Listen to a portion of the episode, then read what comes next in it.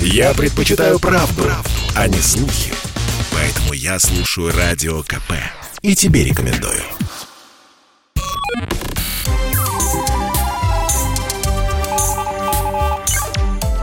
Передача данных. Здравствуйте, друзья. В эфире передача данных. У микрофона Мария Баченина. А в гостях сегодня у нас старший научный сотрудник отдела эволюционной биохимии, не физико-химической биологии имени Белозерского, преподаватель МГУ и автор книги «Происхождение жизни. От туманности до клетки» Михаил Никитин. Здравствуйте, Михаил. Добро пожаловать. Здравствуйте. Я очень впечатлилась вашим интервью, которое вы дали, и, знаете, хотела бы поговорить вот о чем-то таком, не то чтобы прямо об этом, но где-то рядом около. И вот прежде, чем мы заговорим о жизни, для слушателей информация, о жизни на других планетах, вот с чем хочу разобраться. Читаю у вас же РНК-мир.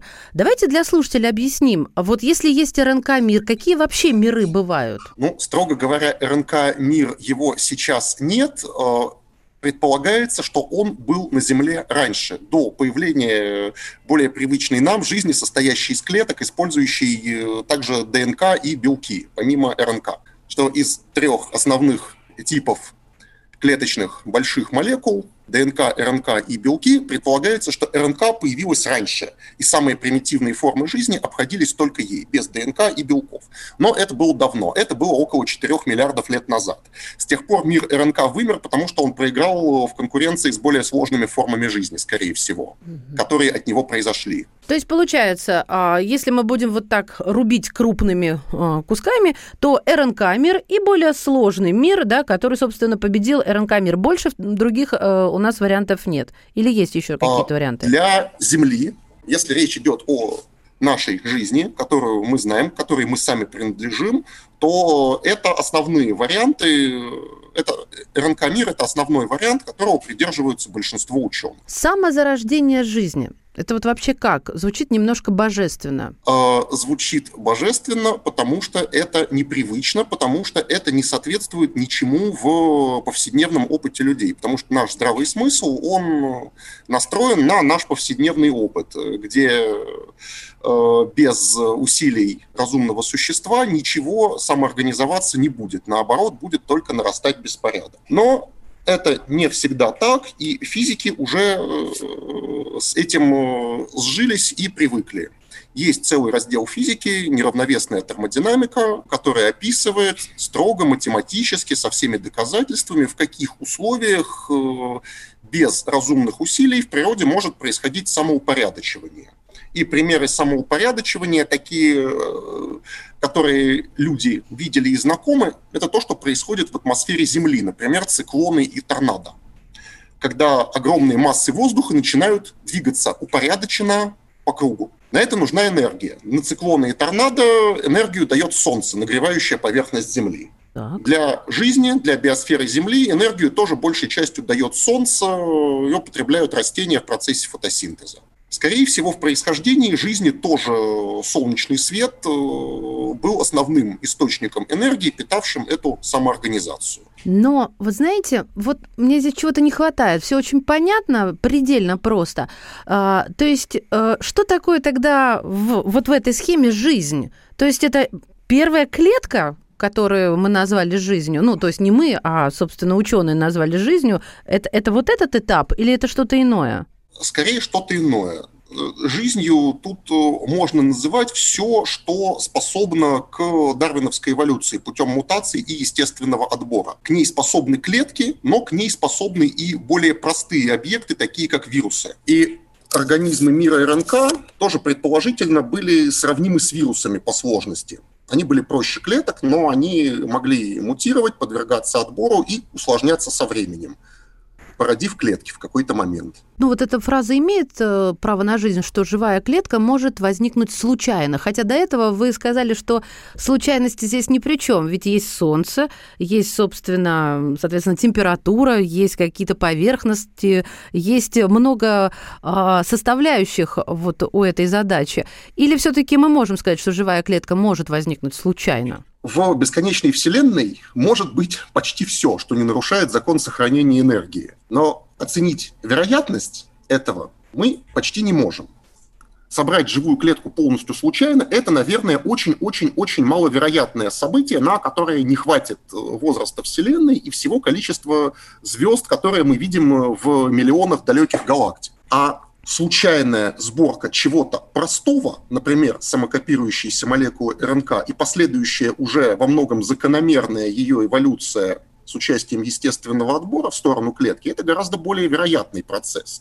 Потому что эволюцию путем мутаций и естественного отбора мы можем наблюдать сейчас, мы можем наблюдать ее в природе, мы можем изучать ее в лаборатории на каких-нибудь бактериях или дрожжах и понимаем, как она работает и с какой скоростью она работает.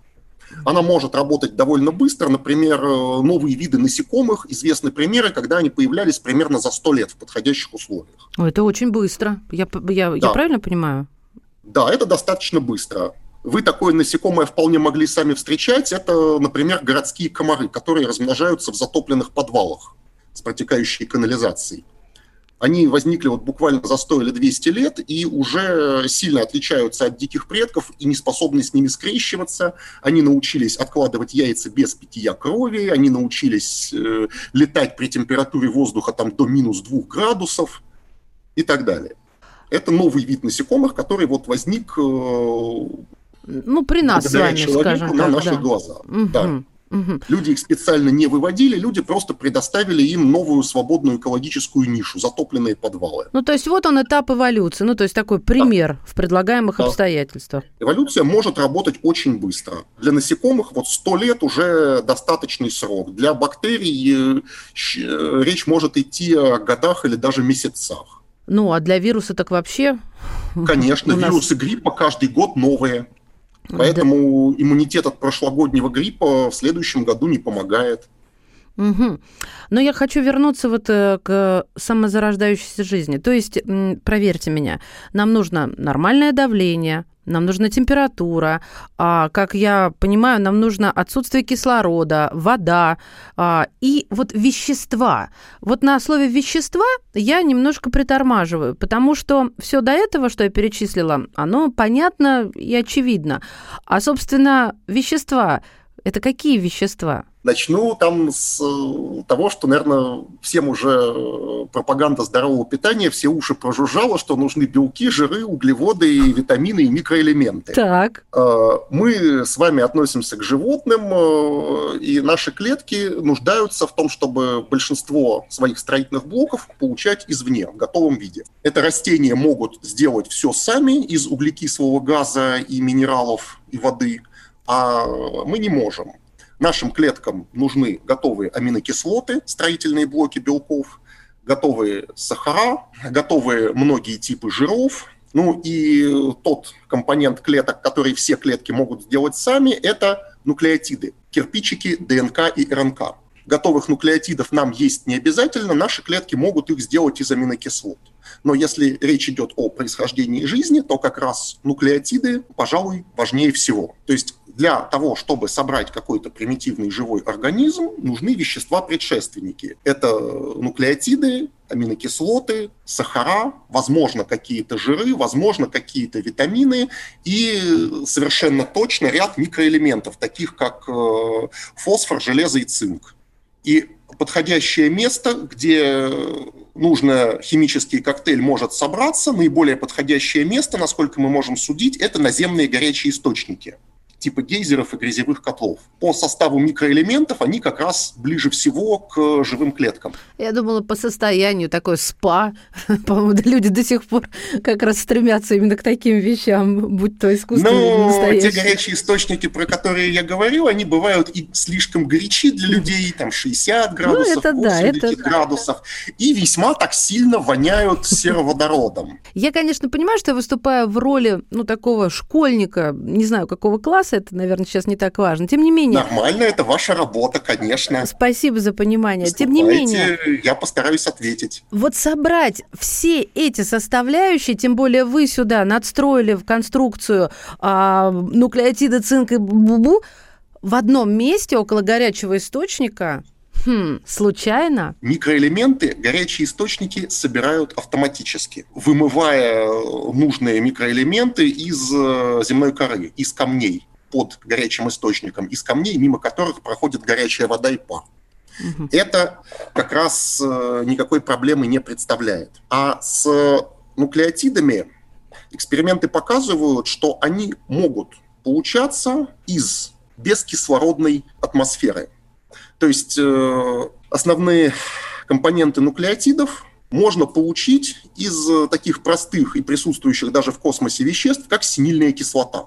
Освещая синильную кислоту ультрафиолетом или нагревая ее водный раствор, или замораживая ее водный раствор, можно получить практически готовые нуклеотиды, компоненты ДНК и РНК. Другие вещества, там, типа формальдегида, которые тоже есть в космосе, в межзвездных газопылевых облаках, и которые должны были образовываться в бескислородной атмосфере на древней Земле, тоже могут давать начало нуклеотидам. То есть по моделям атмосферы древней Земли получается, что на ней должны были идти дожди из воды с примесью синильной кислоты и формальдегида. Для нас эти вещества сейчас ядовиты, для нас это был бы ядовитый дождь, но для древних бескислородных форм жизни это не яды, это как раз хороший источник пищи. У нас сегодня в гостях старший научный сотрудник отдела эволюционной биохимии НИИ физико-химической биологии имени Белозерского, преподаватель Московского государственного университета, автор книги «Происхождение жизни. От туманности до клетки» Михаил Никитин. Я слушаю «Комсомольскую правду», потому что Радио КП – это корреспонденты в 400 городах России, от Южно-Сахалинска до Калининграда. Я слушаю Радио КП и тебе рекомендую.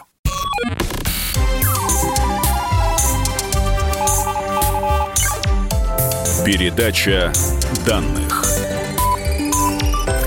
В гостях сегодня у нас старший научный сотрудник отдела эволюционной биохимии НИИ физико-химической биологии имени Белозерского, преподаватель МГУ и автор книги «Происхождение жизни. От туманности до клетки» Михаил Никитин. Если мы как раз подобрались к космическому пространству, синильная кислота, ультрафиолет, формальдегид, все это есть. Осталось, соответственно, нам горячий источник, химические элементы, они есть. И получается найти планету, на которой не слишком высокое давление, не слишком жарко, и, собственно, чтобы кислорода там не было, считай, везде. Да. И получается... Марс подходит. Да, Марс подходит. Подождите, смотрите. Некоторые астероиды подходят. А глубины Луны, может быть, да, подходят? Там не так холодно, что ли? Там суховато. На Луне с водой проблемы, на Луне суховато. Хорошо. Мы, в общем-то, Марс окучиваем уже давно, и все заточено для Марса. То есть нам главное копать глубже. Правильно же я понимаю? Да, и все... с Марсом главное глубже копать, совершенно верно. Но вот вопрос. На поверхности Марса сейчас слишком жесткие условия, сухо, холодно и радиация, а вот в глубине Марса жизнь могла сохраниться. Сохраниться или самозародиться? Допустим, пробурили, что-то нашли. Скажите, пожалуйста, Михаил, как вы считаете, это что-то может нас удивить? Или, знаете как, микробы, просто микробы? Даже если это будут просто микробы, это будет удивительно. Там я есть вообще два варианта, как это может удивить ученых. Вариант первый. Окажется, что эти микробы родственники наших земных микробов. Это означает, что жизнь в древности переселялась либо с Марса на Землю, либо с Земли на Марс. Такая вероятность есть, потому что там, когда Солнечная система была молода, падение астероидов могло выбивать каменные обломки из планет в космос. И они могли достигнуть других планет, занеся туда споры бактерий. Между Землей и Марсом такие перелеты достаточно вероятны. Второй вариант, ничуть не менее удивительный, если марсианские микробы окажутся совершенно другими, не родственниками наших. Тогда мы получим доказательство, что жизнь в пределах Солнечной системы возникала два раза независимо. Это сразу будет означать, что зарождение жизни очень вероятный и закономерный процесс. Понимаете, пока мы имеем дело только с одним случаем возникновения жизни на Земле, а по единичному событию вероятность оценить невозможно.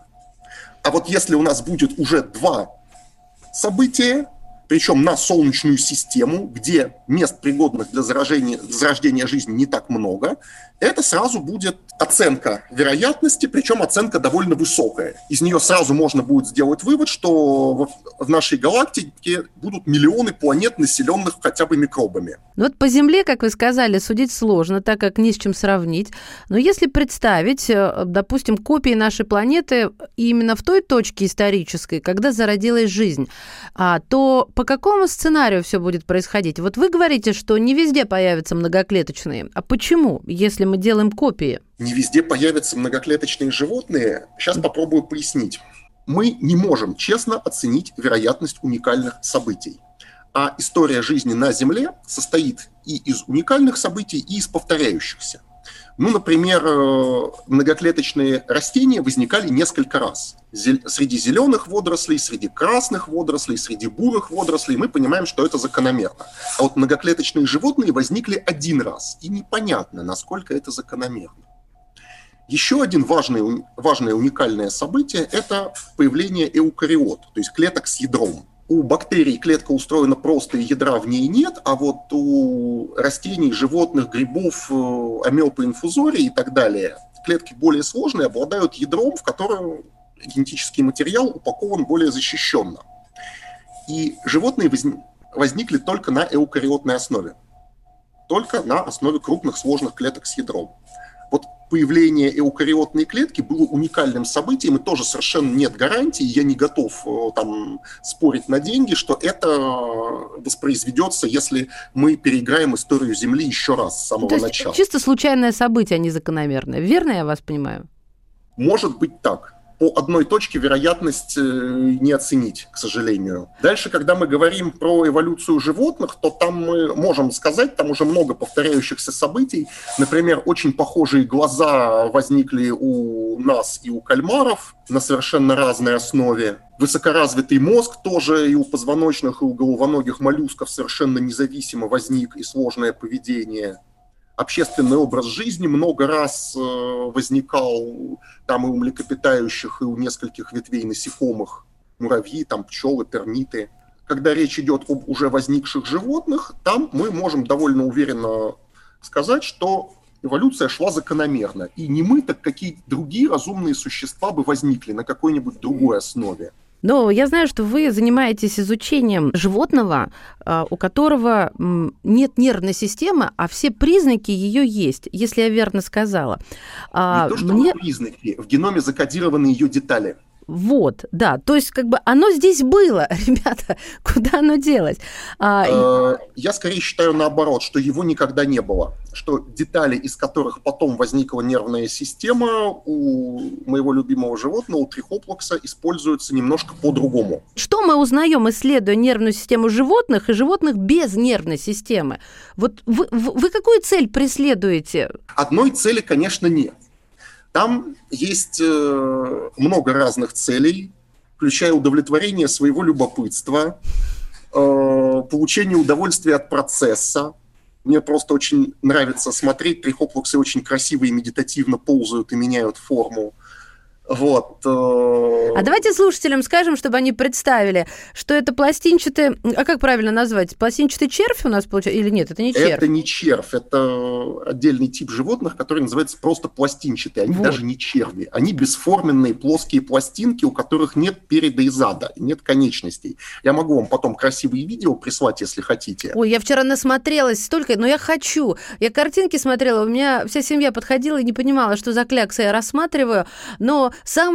Да, живая движущаяся клякса. Да, и маленькая, у нее есть поведение. Она может, как с нашей позиции человеческой, ей что-то может нравиться, что-то не нравится. Ребята, это клякса. И вот тут вообще ты смотришь на нее. Это клякса без нервной системы, которой, да, что-то может нравиться и не нравится, и которая может осмысленно, например, выбирать пищу. Есть очень старая история про нервную систему, что... Как передаются в нервной системе сигналы? Все, наверное, слышали про электрические импульсы, которые по нервным клеткам проходят. Но при этом там, где нервные клетки контактируют друг с другом, сигнал передается не электрический, сигнал передается химией. Один нейрон выделяет какое-то сигнальное вещество, там норадреналин, ацетилхолин, серотонин, что-то из этого. Другой на него реагирует. тоже, например, электрическим импульсом. И вот этих сигнальных веществ, передающих информацию между нейронами, их очень много разных, их десятки. Даже у человека их больше сотни разных. И зачем их такое разнообразие, долго было непонятно. Казалось бы, для передачи сигнала достаточно одного, двух веществ. Одного для возбуждения, другого для торможения. А их много и разных. Так вот, и трихоплакс как раз отвечает на этот вопрос. У трихоплакса нет нервных клеток, но у трихоплакса есть многие из этих сигнальных веществ, которые потом стали использоваться в нервной системе или в качестве гормонов. У трихоплакса есть глутамат, глицин, серотонин, у него есть инсулин, у него есть эндорфины. То есть многие из тех веществ, которые работают в нашем мозге, существовали у животных до появления мозга. Зачем их так много? Одно вещество, один тип сигнала. Нервная клетка может доставить сигнал прицельно, туда, куда пророс ее отросток, туда, куда приходит по отростку электрический импульс. А у трихоплакса эта будущая нервная система – это клетки без отростков, которые электрических сигналов не передают. Они просто выделяют свои сигнальные вещества, которые расплываются по всему телу и доходят до всех клеток сразу. И любая клетка может получать сигнал откуда угодно в теле, может получать сразу все сигналы, которые в этом теле есть. И чтобы отличить один сигнал от другого, естественно, они должны передаваться разными веществами. Но получается, что у него функцию нервной системы выполняют просто клетки его организма. И специальные сигнальные клетки, которые выделяют сигнальные вещества. Тогда я не очень понимаю. Похожи на эндокринную систему. Окей. Там нет электрических сигналов. Но я не очень понимаю, зачем природа тогда пошла более сложным путем и организовала нервную систему. Нервная система гораздо быстрее. Трихоплаксы очень неторопливые. Они ползают со скоростью в лучшем случае 1 мм в минуту. Живут, наверное, долго, да? Они никуда не торопятся. Тут непонятно, что считать продолжительностью жизни. У них нет естественной смерти и старения, но у них и большие проблемы с половым размножением. У них удается в природе, там, видимо, раз в десятки лет. По крайней мере, лабораторная культура трихоплакса, которой я пользуюсь, ее выделили из Красного моря в 70-м году. То есть она 52 года живет в лаборатории, размножаясь просто делением пополам животных, без признаков старения. То есть живут они долго, действительно. Никуда не торопятся. Да. Еда от них не убегает, они питаются водорослями, хищники их не трогают, потому что у трихоплаксов какие-то довольно хорошие яды для защиты от хищников. В результате им спешить некуда. Это существо, которому вообще никуда не надо торопиться. Вы не представляете, как я им завидую. А я, когда вчера стала погружаться в эту тему, меня оторвать невозможно было, потому что думаешь, да ладно. Это очень успокаивающая и медитативная клякса. Да, но она безумно любопытна. У нас сегодня в гостях был старший научный сотрудник отдела эволюционной биохимии НИИ физико-химической биологии имени Белозерского, преподаватель Московского государственного университета, автор книги «Происхождение жизни. От туманности до клетки» Михаил Никитин. Спасибо вам большое. Передача данных.